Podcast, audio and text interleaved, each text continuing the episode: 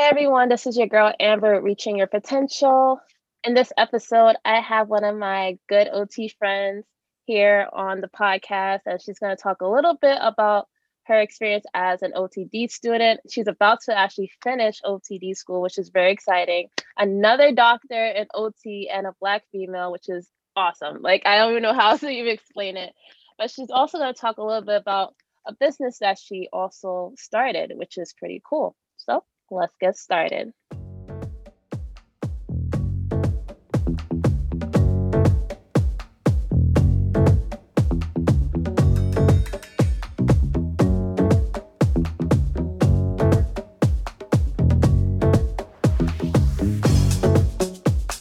right, so as I mentioned, I have one of my good OT friends. Actually, my OT friend that I had in my previous episodes, she introduced us. I forgot how, but we just kind of connected, and the rest is history. So I'm so excited to bring my friend Marcy here on the Reaching Your Potential podcast. And she's going to talk a little bit about herself and how amazing of a person she is. So welcome, Marcy. Hey, y'all. So my name is Marcy. I'm originally from New Orleans, Louisiana, but I currently attend Jacksonville University in Florida. I am in my last year. I graduated in May. I can't wait of my OTD program. But yeah, I'm excited to be here as well. And thank you, Amber, for this opportunity. Of course, not a problem. I remember when I was thinking about creating this podcast, you were on the top of my mind to bring on. So whenever I was planning to have interviews and bringing people on the podcast, you were one of the first people. So thanks again for allowing me to ask you and to be a part of this. So thank you again. No problem. All right. So I always ask everybody who comes into the podcast who's somewhere affiliated with OT, when did you find out about OT? Okay, so I've known about OT for a long time, but I'm not going to say I was interested in OT at first. So it took me a while to actually explore the profession and see why I wanted to be an OT. So I actually used to work at a PT clinic. They didn't have any OTs there, full staff. So we had someone that came in. She did like hand therapy and things of that nature. And I was like, let me look into OT a little bit more to see what's going on with this profession. Because I was in the process of figuring out life after graduation of undergrad. So once I started exploring OT a little more, I realized all the different settings OTs can work in. And then when I realized that it was rooted in mental health, I'm like, okay, that's me. So I was like, let me figure out some things that I can do, because I was working full time at the time. So I was unable to do my hours during regular business hours. So I reached out to this hospital here in New Orleans, and they let me come in on the weekends in acute care. And when I went into the acute care setting for OT, I fell in love, because I just love the patients. I love the profession. I love everything about it. So I think as far as OT, what really drove me to be like, okay, I want to be an OT and I'm going to apply, is actually seeing the holistic approach we took with the patient. We are rooted in mental health, but we do see the patient as a whole, mentally as well as physically. So I think that's what really drove me to OT. At the time, I didn't know what setting I wanted to work in, so I was just open to all different settings. It's really helped me see, like, we can work in a lot of different settings. I can change it up if I want to sometimes, stay in one setting. Just the flexibility of the profession really is what brought me into the profession. I love that answer. I feel the same way, that occupational therapy gives you so many options. You're not in this one box or this one scope where we have to focus on a biomechanical approach or just working on strength. But as you said, we look at the person holistically, and the mental health is so important. I feel that people don't really look at that when they're treating patients. When you're speaking to them or giving them news that may be challenging to swallow, you have to think about how are you saying it and how is it going to affect the client. OTs are so great with that, using therapeutic use of self and showing empathy and sympathy too, but mostly empathy is saying that we're here for you. We may not know how you feel, but we're here for you and giving you the support that you need. Yeah, I agree with that. We also also like OT as well, because as well as we're there for the patients, we're there for the caregivers as well.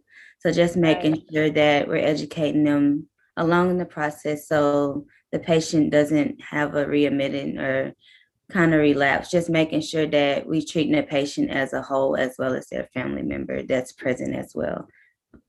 Yeah, that is so true. I feel like even in the job that I have right now as a geriatric OT, I'm always doing caregiver education.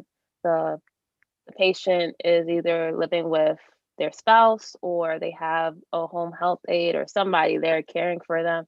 And I'm always not just providing patient education, but also caregiver education, because that's going to increase the carryover. And of course, as you said, decrease the chances of them being readmitted to the hospital, or maybe, unfortunately, may not even be able to live back in the home. They may have to transition and live in a nursing home or some setting, depending on their level of assistance that they need. Yeah, agreed. I didn't know you worked in geriatrics. Those are my babies, I do. Yeah, it's my favorite. I love working with the older adult population. They just have so much wisdom. They're just easy to talk to. I don't know. The conversations that I have with my patients they're so funny at times. I always have a story. Yeah, I agree. I love geriatrics too. I'm working with my capstone with them, and they do give me stories every time I talk to them. Never know. Awesome. And it's unfiltered. But it's a lot. It is so unfiltered. I remember this one time, because we're in COVID now, we have to wear all this PPE. So majority of my patients don't know what I look like, like without the mask and the shield. And my job gave us these, it's crazy. It's this big picture of my face. Oh, wow. I'm like, first of all, I'm not going to be carrying this at all. Didn't they do to wear that around? I don't. I just keep it in my bag. But they were expecting everybody to wear it. So at least your patients know what you look like. But I was like, I'm not doing that. So one of my patients asked his home health aide, hey, like, I don't know what Amber looks like. Can she send a picture or show a picture of herself? So I was like, okay, I'll show you on my phone what I look like. So I showed him a picture and he was like, wow, you're so pretty. Oh, God. I was like, oh, thanks so much. That's so nice of you. He's like, why do you have to wear all that stuff? I'm like, well, I have to for your safety and my safety. And it's just so funny that patients want to get to know you on a personal level, especially older adults. Definitely. Yeah. So we talked a little bit about how you got into OT, even the mental aspect. So that's going to kind of transition into your business called Fine Tune. Can you tell me a little bit about that? Yeah, so I have a business called Fine Tune. Fine is the physical aspect of being healthy. Tune is the mental aspect of being healthy. It does have a number on the end, 128. So 12 is when my mom passed and 8 is when my father passed. So that's how we put them together that way. So basically, it's just a mental health and a health and wellness platform. So we're just making sure we're bringing awareness to end the stigma of talking about mental health and just providing resources for individuals that may have mental health things going on and scared to talk about it, just normalizing going to therapy and things of that nature, and just making sure that we're healthy all around. So I know, especially with our generation, a lot of people don't want to normalize mental health because of the stigma around it. So just making sure that as young professionals, that we're just making sure that, I'm human, being as transparent as possible, and just providing that platform with those resources for individuals as well. And just also adding the healthy side, the physical side to it as well. So making sure you're working out, you're getting some activity throughout the day, you're eating healthy. That'll all help with your mental health, not only your mental health, but also your sleep patterns that help you get more energy throughout the day to move throughout your work day or your personal day, just making sure that we're just a community to help you be physically as well as mentally healthy. I love that. There's just the combining the physical with the mental. And I've been following your page since you created it. And I just love all the different content and information that you provide from, as you said, the mental aspect and taking time for yourself if you're feeling overwhelmed. I love the different challenges that you've done for the month where you have to do a certain exercise each day to tag you in it. It's just so engaging, and that gets people going to really understand that we have to think about our mental health and think about moving and eating healthy foods, because all of this is correlating to how healthy of a lifestyle we're going to have. If you don't focus on that, life will be so challenging if we don't focus on our mental health. So I thank you for creating that. And it's just a great idea. And even I'm thinking about the Black community, that we don't really take the time out to focus on our mental health. We're known as the people that just overcome and don't take time to kind of take one day at a time, just breathe or go to therapy, exercise, eat healthy. They're just those little things that if we take that one little tweak, it can make a big difference in our lives. Yeah, definitely. Just making sure that we're caring for self too, because you can't pour from an empty cup. And you know, we're always on the go trying to help everyone else. So just making sure we're bringing awareness to our self-care as well, so we can help others. I agree. Do you plan to kind of combine Fine Tune with your OT practice once you become an OT practitioner? Yeah, so I definitely do. Although they're separate right now, I do plan on combining with OT.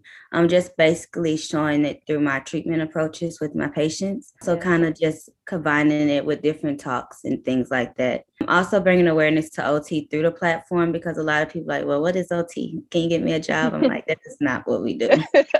Exactly. OT do see patients holistically, just making sure that we're combining that physical with our patients. So whether it's the biomechanical approach as well as the mental with our patients as well. So I do plan on in the future combining the two together.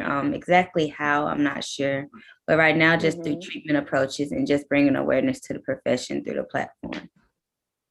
Yeah, that's a great idea, to combine the two, you know, like when the time comes, because it does embed what OT is about, you know. It brings that holistic approach. It focuses on the mental aspect and the holistic approach of like how we see a person, or the holistic view of how we see a person.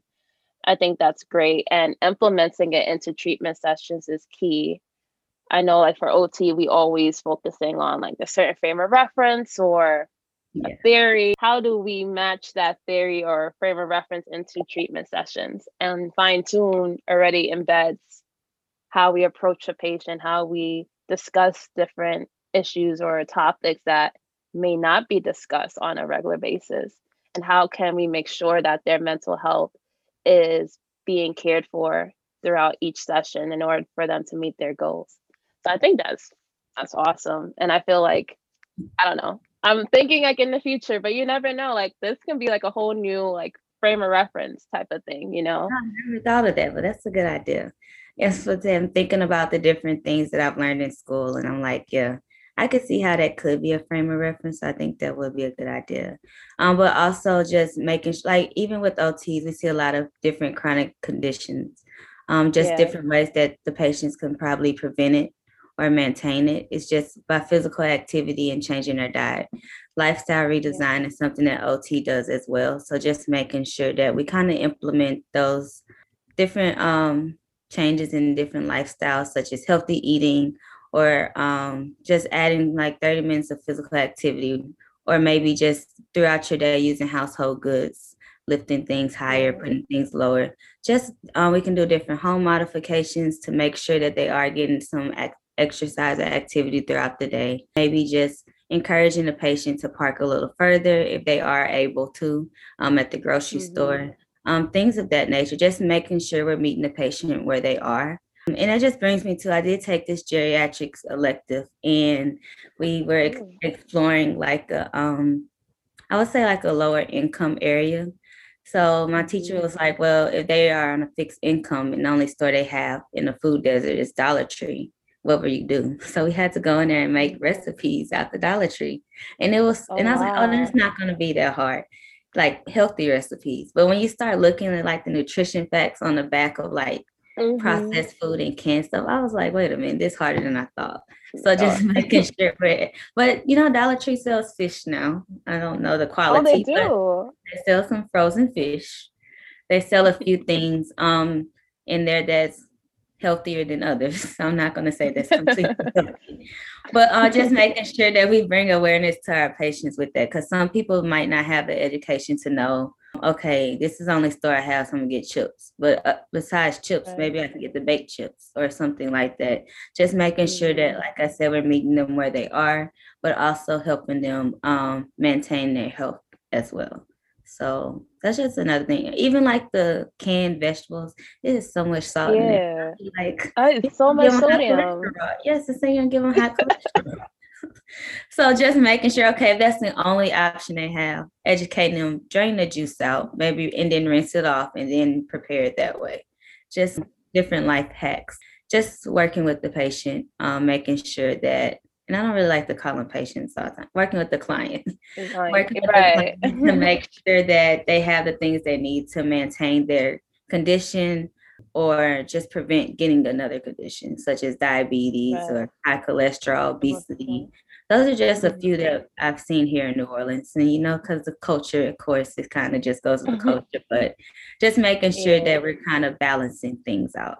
Right. That is an interesting project. I wish that my school did something like that, because it's just so hard when you, when let's say you're giving a patient or a client recommendations on like, oh, you need to eat healthy, but they don't have access to healthy foods. How can you still provide a quality-based skilled care that, as you said, will meet their needs?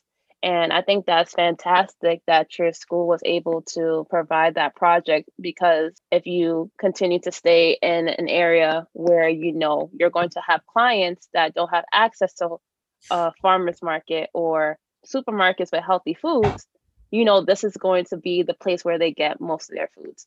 How can we adapt, modify, and still try to at least maintain their health in the most effective way?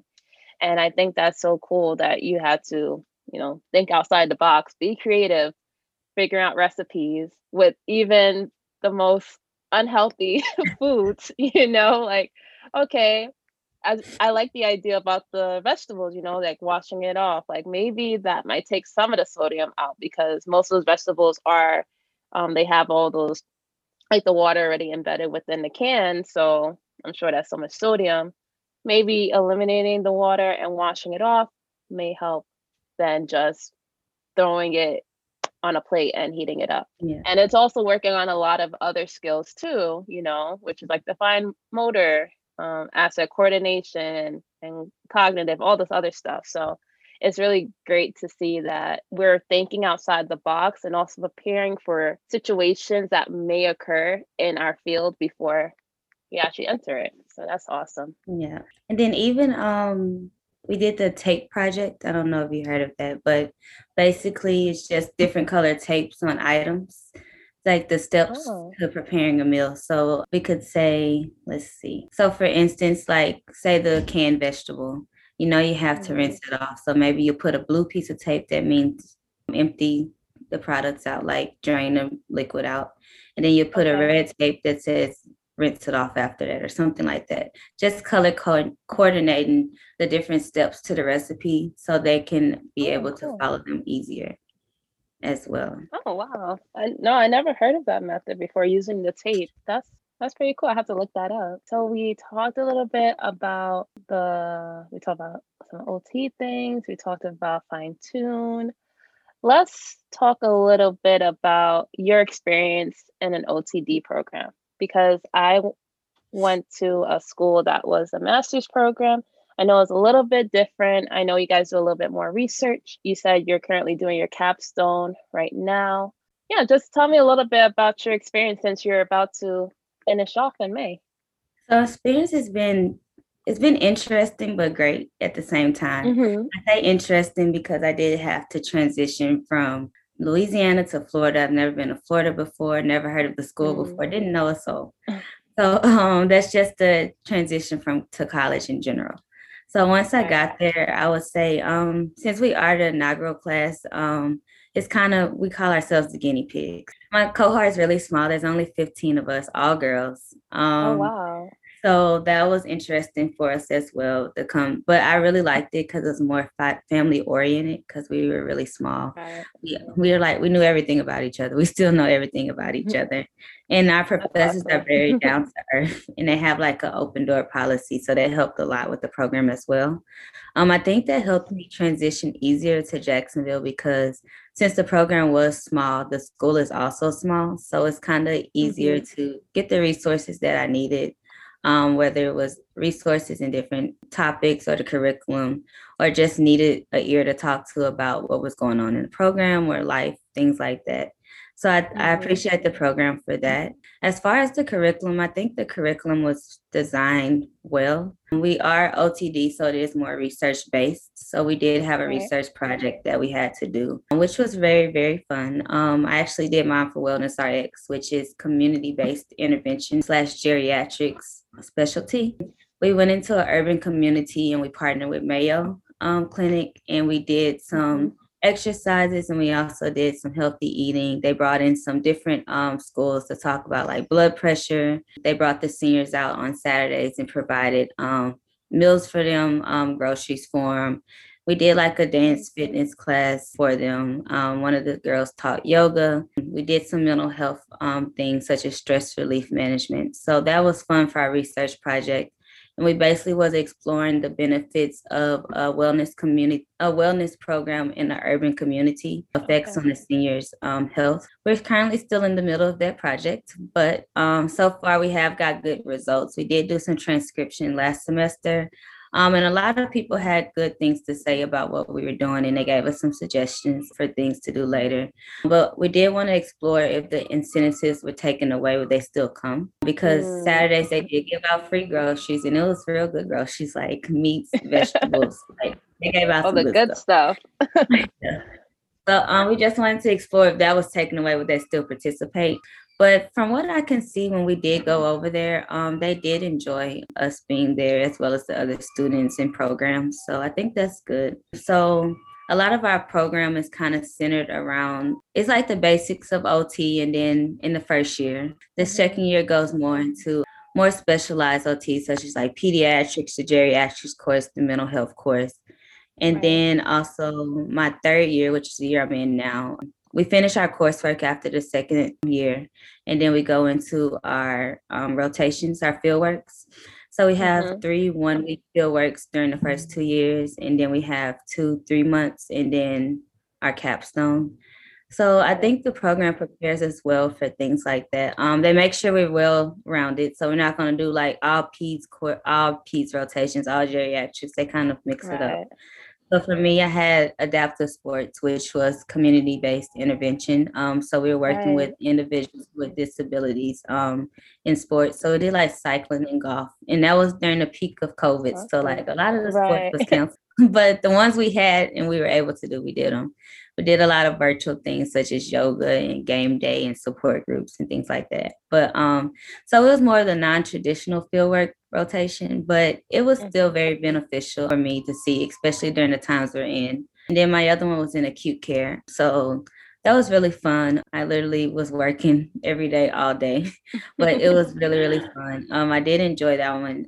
And then the one I'm in now is my capstone, which I'm doing with the New Orleans Council on Aging. So I'm running a program called Binger Size with the seniors. So basically they play bingo, they roll it. It's out of Western Kentucky, but it's the first time they're in Louisiana.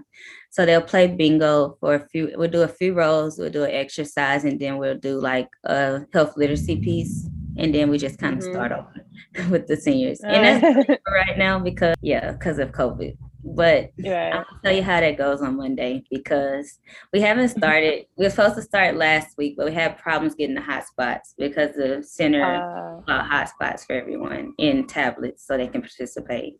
And then this past week was Mardi Gras, so you know how that goes. Oh, my goes. So they were like, we're not coming on Mardi Gras. So we're starting our program on Monday. So we'll see how that one goes. But I think it'll be fun. I also work with doing a senior support group. So basically just opening a platform for them to talk, see what their needs are, what OT is and how we can help them and things of that nature. So that's where I'm at right now. So yeah, I think the program's really good.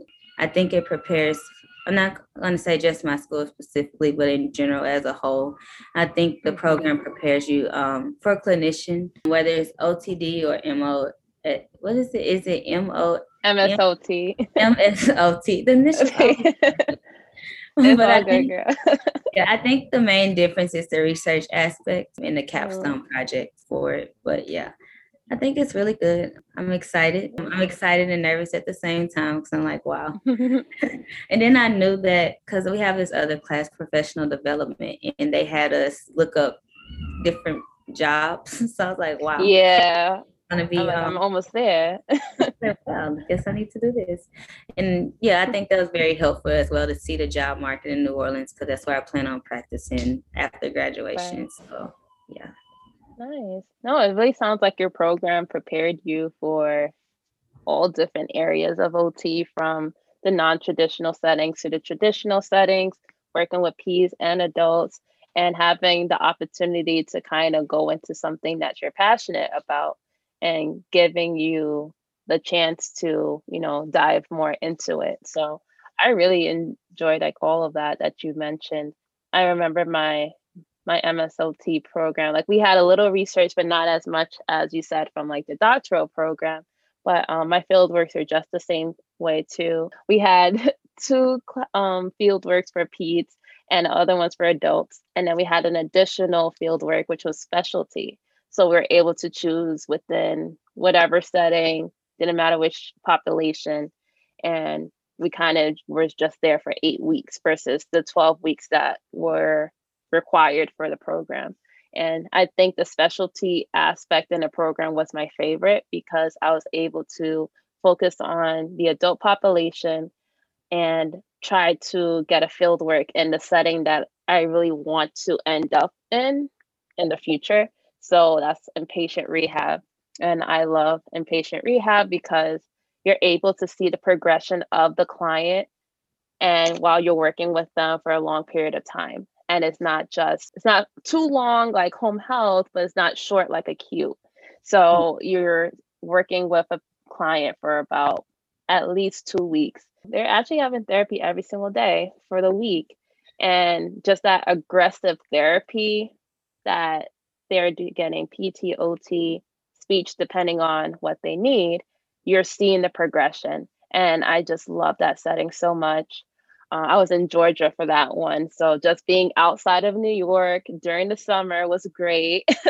And a lot of my clients were even asking me, why was I in Georgia when I'm from New York? I was like, well, I need a new scenery. I just need something new, you know? And they will say, I have the accent. And I'm like, I definitely don't have the accent. You guys do. But it was so much fun. And it gives you a good idea of where you want to end up. So I'm sure from all your experiences in your doctoral program that it gives you a good idea of the goals you have for yourself as a practitioner and where you want to end up at the end of the day. Yeah, it did. It really did. Because at first, I'm not going to lie, when I got into OT school, like, I want to do peds. I started, like, seeing peds and kind of exploring peds. Like, yeah, peds is not for me at all. Yeah. Not for me at all. Like, I always liked peds, like, pediatrics, because that's what I was used to. But yeah, after a while, I was like, yeah, that's not for me. And it's funny because my teachers all know that, too. Like, they were like, yeah, Marcy's not a peds. Like, they tell the cohorts now. That's like, Marcy used to love peds, and then she thought she wanted to work there, and now she's with the older people, and that's her babies. I was like, you're right. You're like, exactly. They are. They sure are. Yeah, a lot of people, they lean towards peds because, like, oh, I get to play with the babies and play all day. But there's so much to think about when you're working with peds, like developmental stages and oh my goodness, like that just, it was too much for me. And I did like the labs in my OT program. We had like a baby lab where we were able to like play with the babies and all the other stuff, which was fun. But then knowing that you have to learn all these assessments and then the developmental stages for writing and cutting scissors and cognition. I'm just like, okay, when can we get into the adult block? Because I'm so done with it. That's how I was. I was like, okay, so when is this over again? And I did an evaluation. We went to an autism, ABA center, I would say that. And then the client that I had was on the lower end of the spectrum. Never worked with them before. So I was like, oh, this is going to be a piece of cake. I can do this. So I went into the eval. This is me and this other student and him. Went into the eval. He did not want to participate. He started running around. My first instinct was I'm going to run after him because it's a kid. So and the lady was like, no, you don't run after him. I was like, what am I supposed to do? What did I do wrong? But so we had to end the session early, and I was just, this is the icing on the cake, meaning I need to stay with my older adults. But I was just like, but they were in, it was an ABA center, so they actually have to do some behavioral interventions, and that was you can't run after them. Okay, I didn't know that. Good to know, noted. That's how I felt with one of my P field work. It was my level 2, and I felt like one of these kids, he honestly needs to be in a behavioral center because he just has a history of just inappropriate behavior in the classroom with students, with teachers, with staff. I remember hearing that one time he bit a teacher before, he would push the students, he would hit the students, all this stuff. And of course I had to work with him. And I was just like, oh my gosh, I don't know what to do with him. I'm afraid that he's going to come after me. And if he does, I can't just let him just hit me or bite me, so I'm thinking of all these scenarios in my head. I'm like, oh my goodness, if this boy tries to bite my face, we're going to have an issue.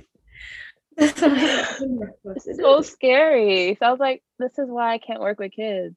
If I work with kids, it would be very limited, but I agree. I agree. I was like, no. If I had to, I would. If I had a choice. Yeah, exactly. Not at all. If I have options, if I had to choose between one or the other, I'll lean towards the adults. Yeah, definitely. Yeah. So, since you're about to finish your doctoral program and everything like that, do you have any advice for anybody that's interested in a doctoral program? If there is something you wish you knew beforehand, what would that be? I would say first, follow your dreams, because a lot of people get caught into what everyone else wants for them. So just making sure that you're following your dreams throughout the way. Do research on your school. Make sure that they have what you want. Don't settle for anything less. When I say that, meaning if you want a particular specialty, some schools offer those classes, some schools don't. So just making sure that you're researching the curriculum, as well as the professors, the faculty, what the program stands for, their mission, and things of that nature. And also the city. So don't just go to a school and be like, oh, I want to go to the school, and you get there and then the city is blah. Because although education is your main priority while you're there, just making sure that you have balance in life as well. So just researching where you're going, making sure that you have all your ducks in a row, reaching out to former students or faculty prior helps as well. Just making sure that you see from all perspectives. So just making sure, see what the student's perspective was in their program. How did they feel about the program? Just being transparent with yourself as well. So do you really have the time to put forth into dedicating to an OTD program? When I say time, it's because it is time consuming. It's a lot of work. It's a full-time job. And just making sure that you understand that you're there for school first, but you can still work, but making sure you're there for school first. Just being open and honest with yourself as well as your professors about life. So things come up. No one's perfect. Just making sure that you're open about that. If you're not understanding material, making sure that you're asking for help early rather than late, because it's okay not to know. But when you wait till too late, then you're like, okay, what am I supposed to do now? As far as applying, apply early. Programs are expensive to apply for, very expensive to apply for.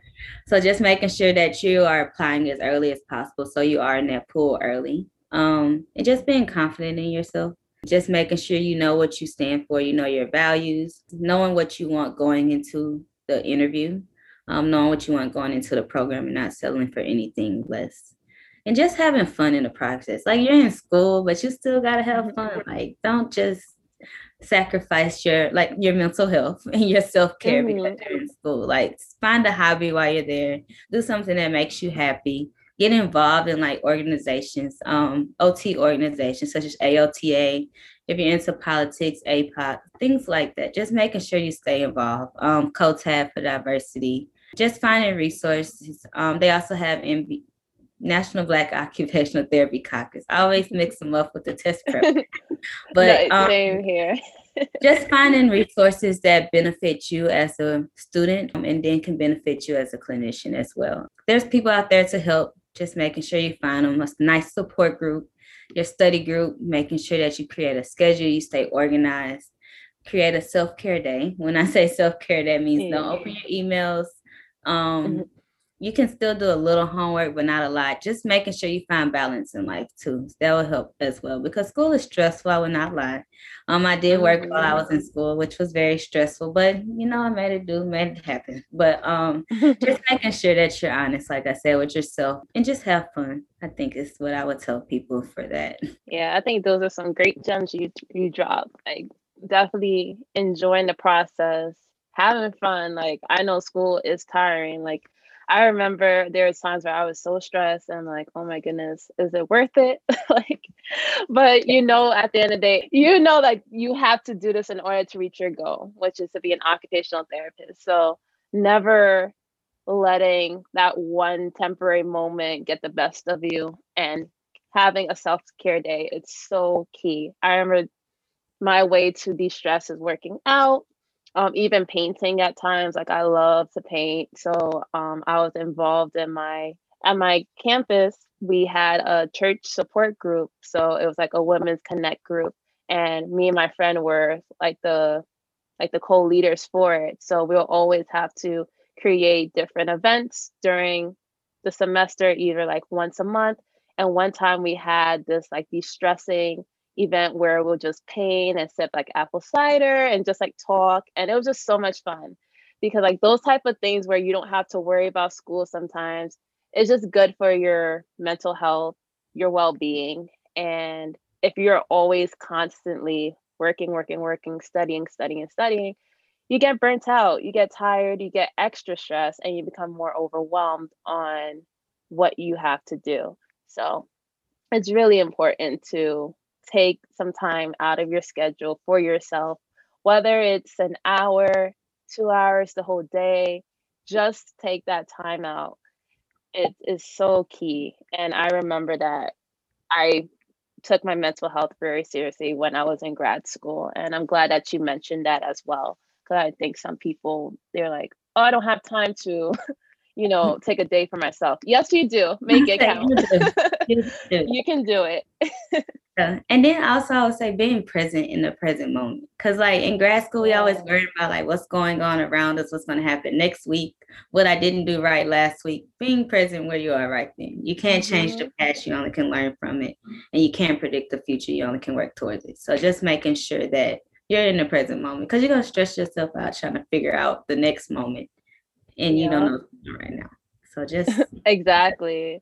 I love this one quote by Theodore Roosevelt. It says, do what you can, what you have, where you are. And I'm like, that's so true. Like, you can only do what you can in the present moment. We don't know what the future will hold. We can't change the past. We can't control the future. We can only deal with what we're facing right now. And mindfulness is so key. And I love how we talk about mental health and like how our mind is and how we can take time out for ourselves. Mindfulness is so important, knowing what you're doing right now. Sometimes our mind wanders, and I know for a fact my mind wanders all the time. And sometimes I have to take a second to really focus on what I'm actually doing in the present moment, whether it's just reading a book or washing the dishes, walking, or, whatever activity you're doing, but being mindful of what you're doing at the present moment without your brain thinking about what you got to do later in the afternoon. It's so hard, but once we practice it, it will become automatic. Yeah, definitely. I'm the same way. Like I'm always thinking about what's happening like next week, or like overwhelmed with stuff that don't have nothing to do with what I'm doing right now. Just right. Being mindful, like you said. And then like I found like small little things like opening the window when I first wake up kind of helps me as well. Or just maybe going for a walk first thing in the morning if you don't have time to go work out or whatever your physical activity would be in the morning. Just little things like that I found help me. Or like even taking a study break instead of like scrolling on my phone during my study break or trying to figure out what's going on Instagram. Just basically putting the phone down during the study break, maybe walking to at the time I was living in an apartment in Florida. So walking to the mailbox and back. I know I don't have no mail. No one sent me nothing, but just the principle, like I'm gonna walk to the mailbox and come back. And that kind of little things like, or like maybe changing your scenery for studying. Me personally, I don't study well at home because I find everything else to do besides studying. Or I like to take naps. And but if I'm in a coffee shop or like outside somewhere, like I'm not gonna take a nap. So just little things like that. Know yourself. Know your study habits and things like that. So yeah, that's another piece of advice.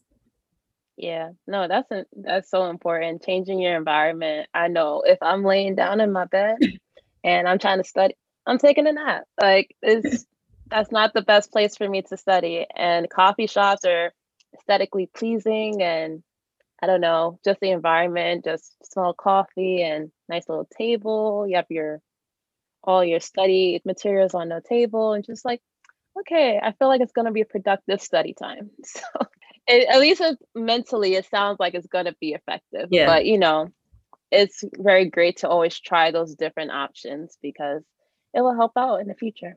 Yeah, definitely does. Trial and error, but. Yes, literally trial and error.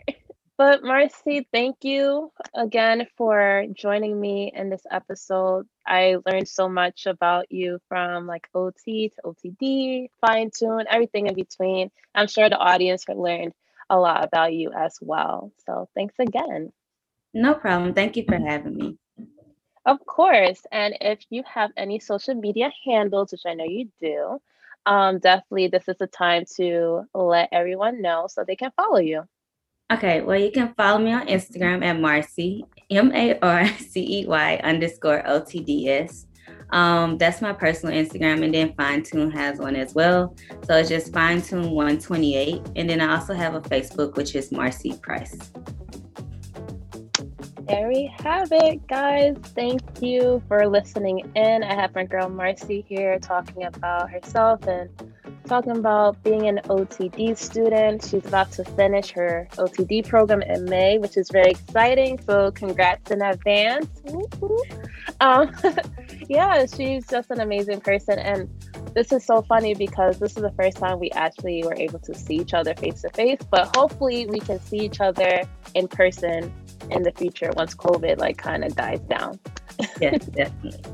Yeah, but thanks so much again, Marcy.